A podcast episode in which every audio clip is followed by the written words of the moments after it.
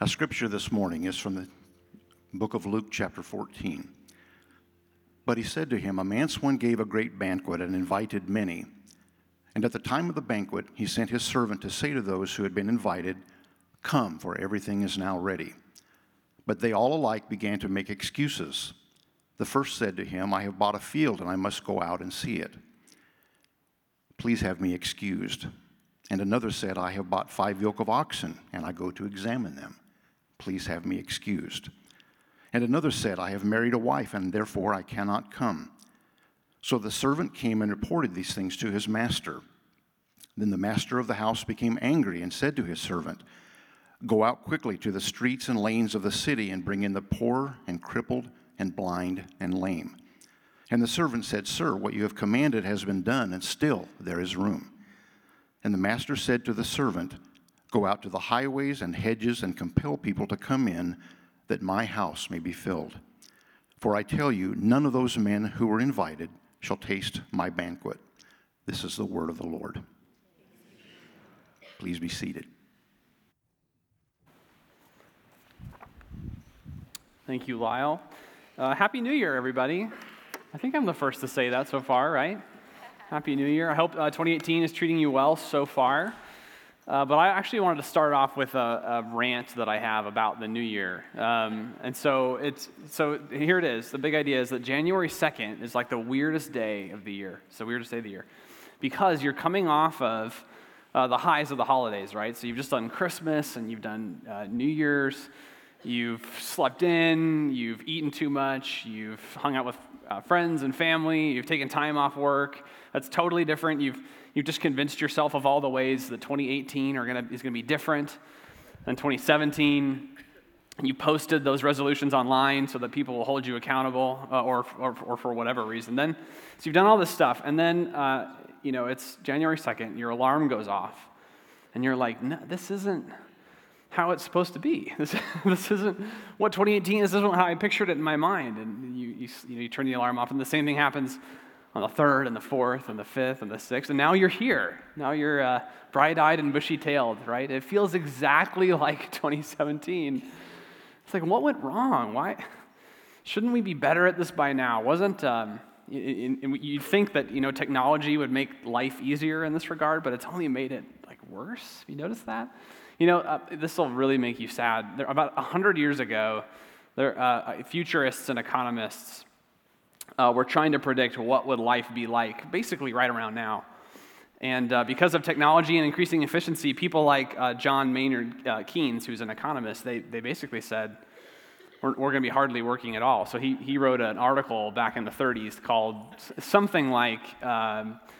what my grandchildren's lives will be like, or something like that. And he predicted, and many agreed with him, that we'd be working 15-hour weeks and have 5-day weekends. Can you imagine how much Netflix we'd be watching if we had 5-day weekends? It'd be insane. Of course, that's not at all what ended up happening. My favorite part is that NPR recently went out and found his grandkids. Well, actually, so they found his brother's kid. He didn't have kids, so they found his brother's kids. And they said, hey, your great uncle wrote this article. What is your life actually like? And one of them's like, well, I work 15-hour days. So he got the number right, And another one said, it's hard enough to taking 2 whole days off is hard enough. I can't imagine taking 5-day weekends. And that's our lives. No one in here feels like, man, I've got too much time on my hands. I really doubt it. And the most common answer to how are you doing, other than fine, is tired or busy or overcommitted or overstretched, right? If you really pay attention to yourself, basically we say one of these phrases almost every day. We say something like, I'll get to that when I have time. We say, I'm sorry I didn't get to that, I ran out of time. Or we say, you're right, that's important, I need to make more time for that. I mean just watch, you'll catch yourself all the time. And we feel enslaved to what needs to get done, and we feel guilty at the end of the day about what we didn't get done, and we realize that time, this is one of the most precious commodities that we have. But what if this this issue in your life and mine, it wasn't really about a scarcity of time. What if this constant state of hurriedness and busyness that I think most of us feel didn't have to be our state? What if we had an opportunity to choose something else? What if Jesus offered us something different? And that's really what we want to talk about the next couple of weeks, is that God in Jesus offers us something simpler, something better than what we often choose for ourselves, for our lives.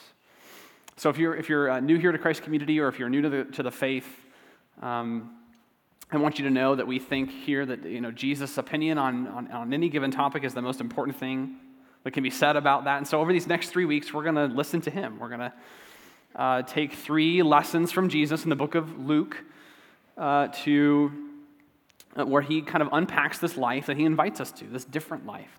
We're calling it simply different, this different kind of life than what we're used to, than what we often choose ourselves. So reminding ourselves that Jesus says, don't look to the new year for a new life, look to me. And specifically, just to give you a heads up, we're going to talk about three topics over the next 3 weeks in January. It's a really short little series. So we're going to talk about, we could have picked different ones, but I think these are pretty universal. So we're going to talk about time. That's today. Talk about time. So are the days, weeks, months that make up our lives. Then we're going to talk about lifestyle. So our money, our possessions, our plans. And then we're going to end on attention. So what should we be paying attention to, and how do we pay better attention in such a distracting world? So that's kind of where we're going. So today we're focused on time, right? We all feel too busy. We all put Band-Aids on our calendar and on our time. We've talked a little bit about that, but we still feel overwhelmed with our schedules. I mean, that's probably the number one thing I hear from most people in church as I've talked to you is it's over. Life just feels kind of overwhelming. It feels like there's too much going on.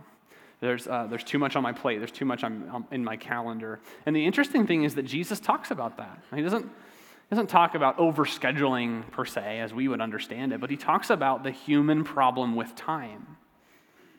It's not a new problem. He talks about the human problem with time. And you just heard the text read, but I'm gonna let's dive in together. If you brought your Bible, turn to Luke chapter 14. And Jesus gives a story here to illustrate this. It's called a parable, and that's where we're going to spend our time this morning. So turn there. Let me reread verse 16 and 17 real quick to just kind of reorient us. So Jesus begins this our problem with time, and this is how he addresses it. He says, "A man once gave a great banquet and invited many.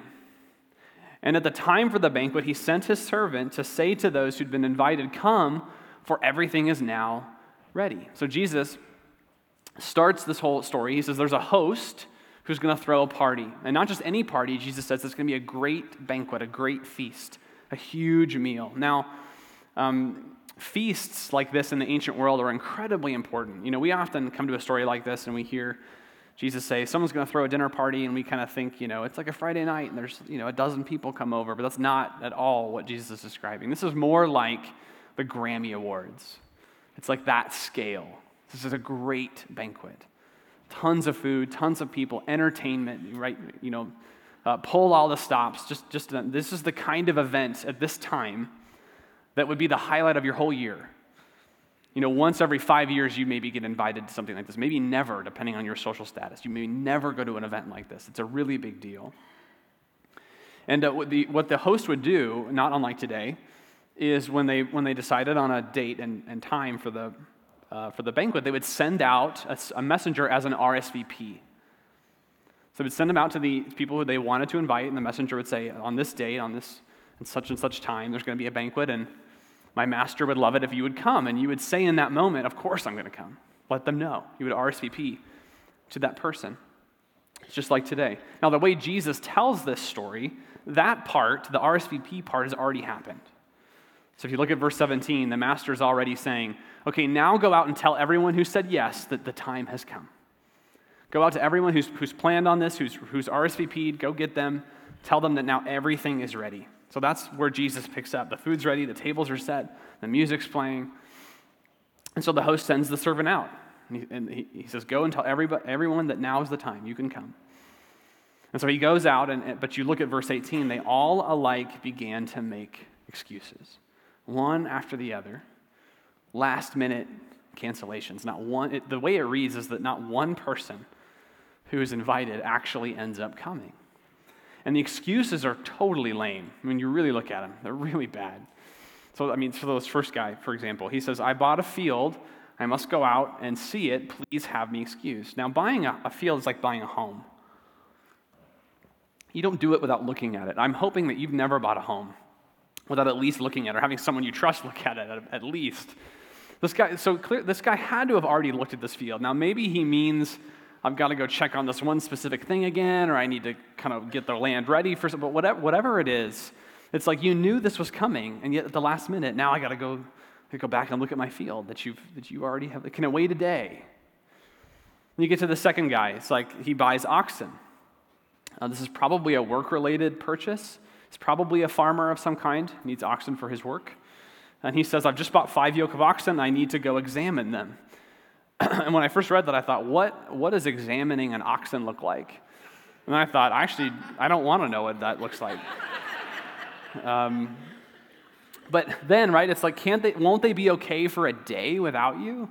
Just one day? And if not, if they need you every day, then you probably bought the wrong animal, right? Like, that's a really bad sign. Can someone else do it for you? You know, I can just imagine the messenger thinking this through, coming up with, well, aren't there a million other things you could do besides not coming to the party? And this last one is my favorite. He says, I got married, so I can't come. He doesn't even bother to be nice about it. The other ones at least kind of acknowledge that this is really rude. They say, please have me excused. He just says, I can't come, bye, sorry, whatever. And if I'm the messenger there, it's like, how does he not just say to that guy, bring her with you, you dummy. It's a party. You've got your whole lives to sit at home and be bored together because she'll love it. Come to the party. You're crazy. Jesus, and you get the sense here, Jesus is going out of his way to make these look particularly lame. It's almost exaggerated the way he tells the story. And all the while, keep in mind, they have known this day was coming. This is not a surprise. This is not a last-minute invite. This is not your friend who texts you at 10 p.m. on Thursday night and says, let's go out, and you're like, I have a real job tomorrow. It's not like that guy. They know they planned on it, they wrote it down, and then they didn't go. They completely missed out. And here's the big idea, and this is actually quite jarring the way Jesus does this. Jesus, he'll often tell parables, right, as a way to summarize and synthesize what life is really like. So that he kind of boils all of life down to this. He says, here's what your life is like. Your life is like getting invited to a party by the most amazing host. So in the context of the parable, that's God himself. God himself is the host of it. He's invited you to this amazing party that you can't even possibly fathom or imagine. You've been invited by the most powerful person in the universe to the most amazing party ever, and you turned him down because you were too busy. Because you didn't have time. And we often think that saying no to God, right, turning down his invitation, especially for those of us, I think, who've been in church for a while or have grown up in the church, we tend to think that looks like being a really, really bad, like, sinner, right? You have, like, the category of person who says no to God's invitation. You know, these are people, these are drunkards, these are partiers, licentious people, these are gamblers, these are pleasure seekers, right? Those are the people who are far from God, who will turn down his invitation. We think that's the person most at risk of turning down God's invitation. But Jesus isn't really concerned about those people in this parable at all. In fact, throughout the Gospel of Luke, Jesus will point out that those kinds of people are saying yes to him. Jesus says the prostitutes and the tax collectors and the sinners, right, all the bad people back in the day in the first century, he says they're coming in, they're following me, they're responding. Jesus is much more concerned, not with the people that are perceived to be far from him, but with the people who cannot make time for him, who think I'm good with God, I'm great, and so I can take his invitation for granted, it'll be there when I need it. Jesus is much more concerned with the people who have RSVP'd, yes, I'll go, but when the time comes, they do not make it a priority to actually show up. And there's something else to do, there's somewhere else to be, there's too much on my plate, I can't be there. And Jesus is also pointing out something profound about our problem with time, this human problem with time. And here it is. Our problem with time has absolutely nothing to do with time. Nothing to do with time. We do not say no to God because our calendars are full. We say no to God because in the moment when it matters the most, there's something else more important to do. That's our problem with time. Another way of putting that is we have a priority problem. It's a priority problem. Part of the reason maybe that we feel overcommitted and overbusy and distracted and overwhelmed in our lives is that we've mixed up our priorities. What's most important, we have not kept most important. And the guests who fail to come to this party, their biggest mistakes, if you notice this, their excuses are all around really good things. Did you pick up on that? It's not bad things, it's good things. Possessions, like a field, are a good thing. That's a gift from God. It's a good thing to have possessions. Our work, like oxen for a farmer, that's a good thing. We should dedicate ourselves and work hard in our vocation. That's a part of how we're designed. It's a part of what God wants us to do. Marriage and all kinds of other relationships, friendships and family, those are really good things. Owning a field and working hard and having relationships or being married, having spouse, having friends and family, these are not bad things, but when they are misprioritized, see, and this is Jesus' point, when they are misprioritized, they become absolutely deadly. It's sobering to me, as I studied this week, to realize that perhaps the most dangerous enemy to our spiritual health is not the bad things that we do despite what God says. It's the good things we do despite God's invitation. And here's the real danger, and it's actually embedded right here in the parable. Okay, it was that we perhaps even right now, in this moment, and I've found myself doing this. We're hearing this and we're nodding along, like, yes, that's why God is the most important. My top priority. I know that He's the most important. I know that time with Him and my devotion to Him is a non-negotiable in my life. So we're right now saying this to ourselves, yet our actual lives, our calendars, our time is filled with obstacles and excuses that will keep us from ever actually saying yes to that invitation from God. We have tricked ourselves into RSVPing, yes, God, I'll be there, with absolutely no means and no intention of actually showing up when that moment arrives, when God actually knocks on our door, when that friend invites us to church and says, you need to commit to being here, or when God puts something on your plate, whether it's part of your job or a new relationship or something that's it's got His fingerprints all over it that He wants, this is where you need to focus right now, and we say, I can't right now, I don't have time. Yes, God, I want to serve You and follow You, but not right now.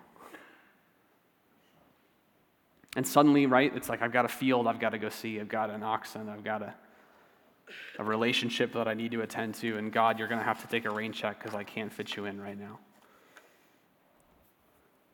So what's our real priority? And I put the word real there as we ask ourselves this question, because we all have a priority in our head and on paper. That's not what I'm asking you. Well, what are you actually prioritizing in your life? Right? And Jesus gives you the litmus test right here. Jesus says that your good intentions have nothing to do with your priority. What you intend to do will not tell you what your priority in life is.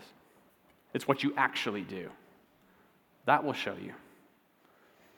Nothing will show the love of your heart, the main thing in your life, the main love of your life, better than what you will make time for and what you'll actually show up for. So here's an exercise I think will be helpful, and I'm going to do it this week as well. Okay, either later today or sometime this week, is to take your calendar and look through that last week and write down everything you did. I'm not talking about the stuff that's already on your calendar that you don't mind looking at. Go back and write down actually every hour, what did I do? Account for all of it, or even the things you don't want to write down, like the 3 hours I watched The Crown on Netflix. Write it all down. The things you don't want anyone to see, write it down. Those 3 nights I only got 4 hours of sleep because I didn't plan my day well or whatever. Write all that down. Look at what's actually filling your time, and look at that week and ask yourself, what is this telling me is actually most important to me? And I know that's kind of scary. I'm not excited about doing that, but we have to look at that. We have to see that. is the only, it's going to tell us so much. Maybe you're going to notice things like, wow, I work 70 hours a week pretty consistently. You know, what is that telling me? Why am I doing that? Is that a good thing? Is that seasonal, or is that all the time? What's that doing to other areas of my life that God wants me to be faithful in? What's it doing to my relationships? What's it doing to my personal health? Am I doing it for the right reasons? Right? You can begin to ask yourself questions. Maybe you're going to notice that those of you who have families, you're going to notice we didn't spend one night together this week, and that's been a pattern. Right? We got a game here and a basketball and soccer, and basically got every single night of the week, and Saturday's out because we got all day activities on Saturday. And you look at that and ask yourself, is that what we should be doing? Is that actually the best thing our family can do? Or is this just part of the rat race of what our culture tells us is a successful family? This is what it looks like. And maybe you'll look at your time and realize, man, a lot of my time is focused on me, and what I like, and what I'm comfortable with, and what makes me happy. And I'm getting like some sad faces. I am not trying to condemn you. I am the chief of sinners here. But we have to look at this. I know it's not easy in a lot of ways, but we have to do that. What is our actual time telling us about what we love, what we prioritize? And then once you can name it and own it, then we can begin to say, okay, how can I make a different choice? How can my life look different? How can I be better about choosing the life God has for me instead of just the one I'm reacting to? And for some of you, I just want to get practical for just a second. For some of you, maybe that means doing a zero-based calendar. Do you know what that is? It's like you, rather than saying, okay, how am I going to make time? You just wipe everything off. Start at zero. Even the things you feel like, I can't not do that, you wipe it out. And you add things back that actually align with your priority. So you're not reacting to life, you're planning it. Maybe it means, having a statement over your calendar saying, if it's not doing this, then I think I should probably not do it. Maybe it means doing that. Maybe for some of you, it's... And in the midst of that, you can say, spending time with God daily is a high priority on this new. I can actually add that in. Maybe it's creating a stop doing list. We're really, really good as human beings at creating start doing lists. I'm going to do this, I'm going to do that, I'm going to do this. We're usually pretty bad at starting a stop doing list. Here's the things I should not be doing. And you can see it in our New Year's resolutions for the most part. Every year, almost every year we convince ourselves, 2018 will be better because I'm going to do more than I did in 2017. I wasn't doing enough. I got to add these three things. And it almost never works. Maybe it means creating a stop doing list. And actually, it's right here in the story that Jesus tells that there are things in our lives. This is really difficult work because there are things in our lives that are really, really good. But at the end of the day, they are actually distractions from what's best. There's nothing bad that these guests are doing. It's all good. But it keeps them from what's best. When I see that, it always reminds me of Jim Collins, who wrote the book Good to Great. He's kind of an organizational leadership thinker. He said organizations get the hardest decisions, whether you're leading an organization or planning your life, are not between what's good and what's bad. Those are fairly obvious. The hardest decisions are about what's between what's good and what's great. He said, the enemy of great is not bad, it's good. There may be good things in your life that you're doing that at the end of the day are actually just distracting you from what God has for you, even though they're good. So maybe you need to make a stop doing list. That's why that's helpful. And then whatever it is for you, Jesus makes it clear that if we don't prioritize him, we will never have his best in our life. If we don't make Jesus our top priority, we will never have God's best life for us, for anything else that we do. But that's actually not our only problem here. So we have a priority problem, and so do the guests in our story. But there's a bigger problem, actually. It's related to this one, but it's underneath. There's a bigger problem.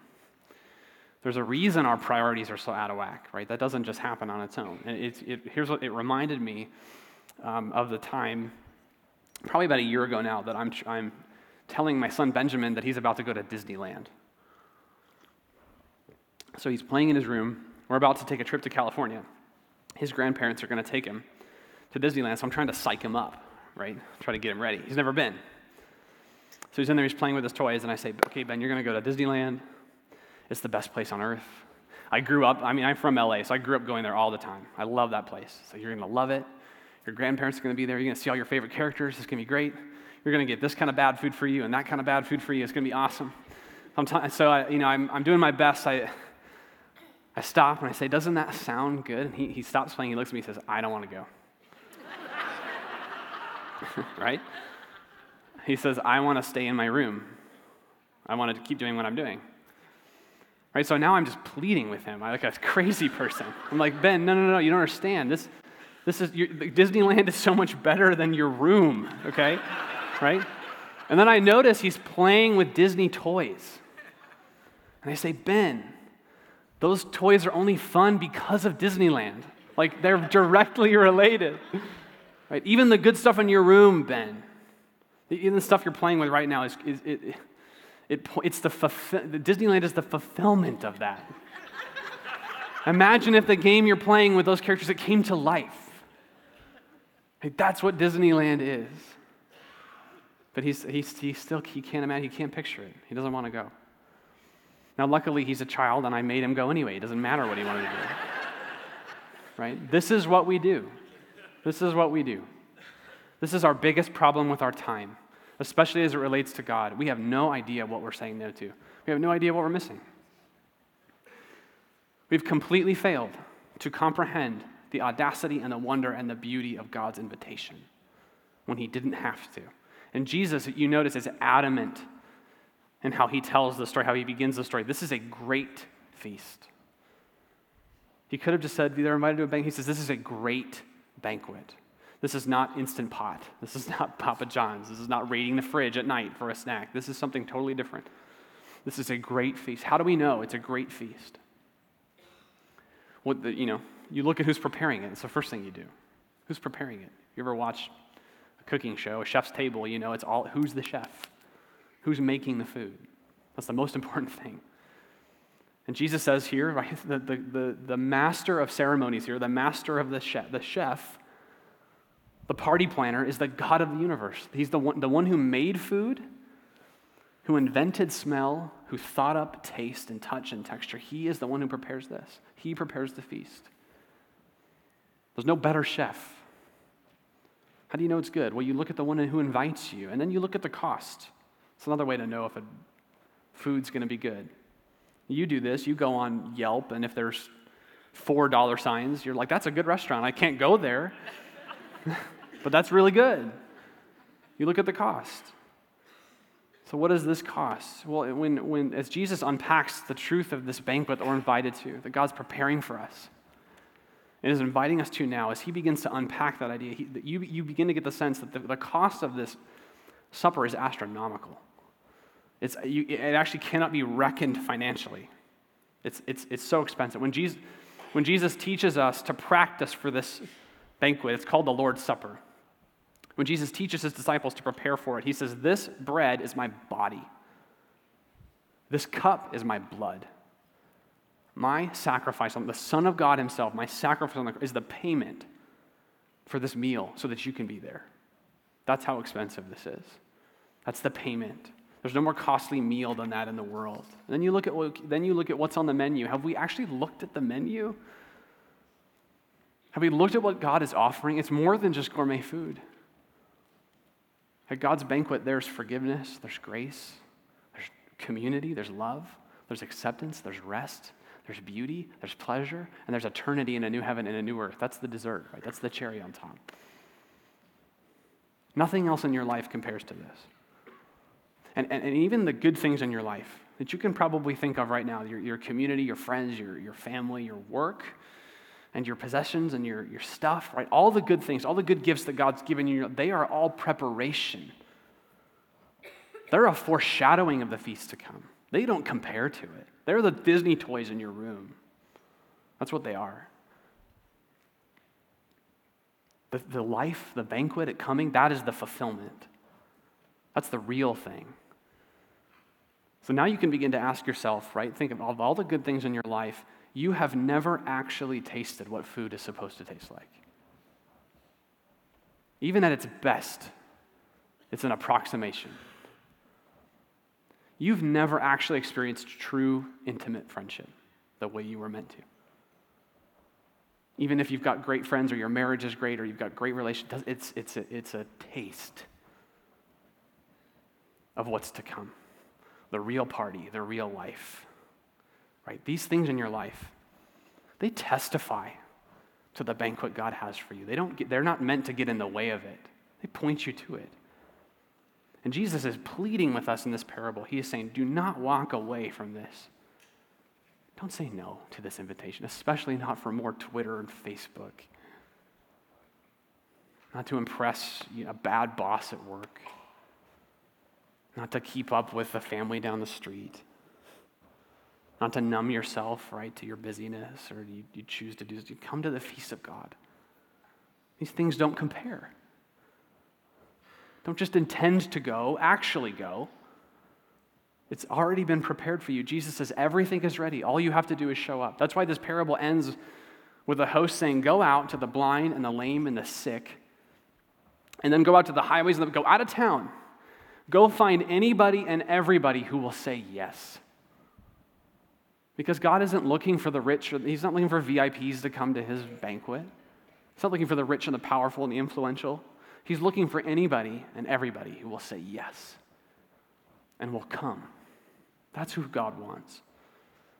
There's no magic to this different life God has for you. Say yes to his invitation. Come to the supper he's prepared from before the beginning of the world. And you can do it now. You can do it right now. We're about to take the Lord's Supper. That's how we wanted to end our time in this text. And maybe for you, you've done that. Maybe most of you have probably done this many times. Maybe you've never thought about this as an invitation to you to God's banquet. That this is God's humble offering to say there's more where this came from when I return. Maybe you've never seen this as his humble invitation to you to come and to celebrate his sacrifice for you so that you could dine with him at his table. So come to the table, anybody and everybody who is ready to say yes to the feast of the King. This is for you. There are stations all around the room, and as we prepare our hearts, I'd like to pray for us before we do it. If you would bow your heads, let's pray.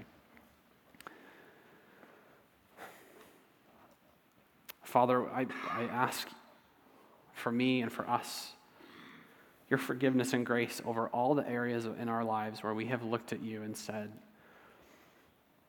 please have me excused.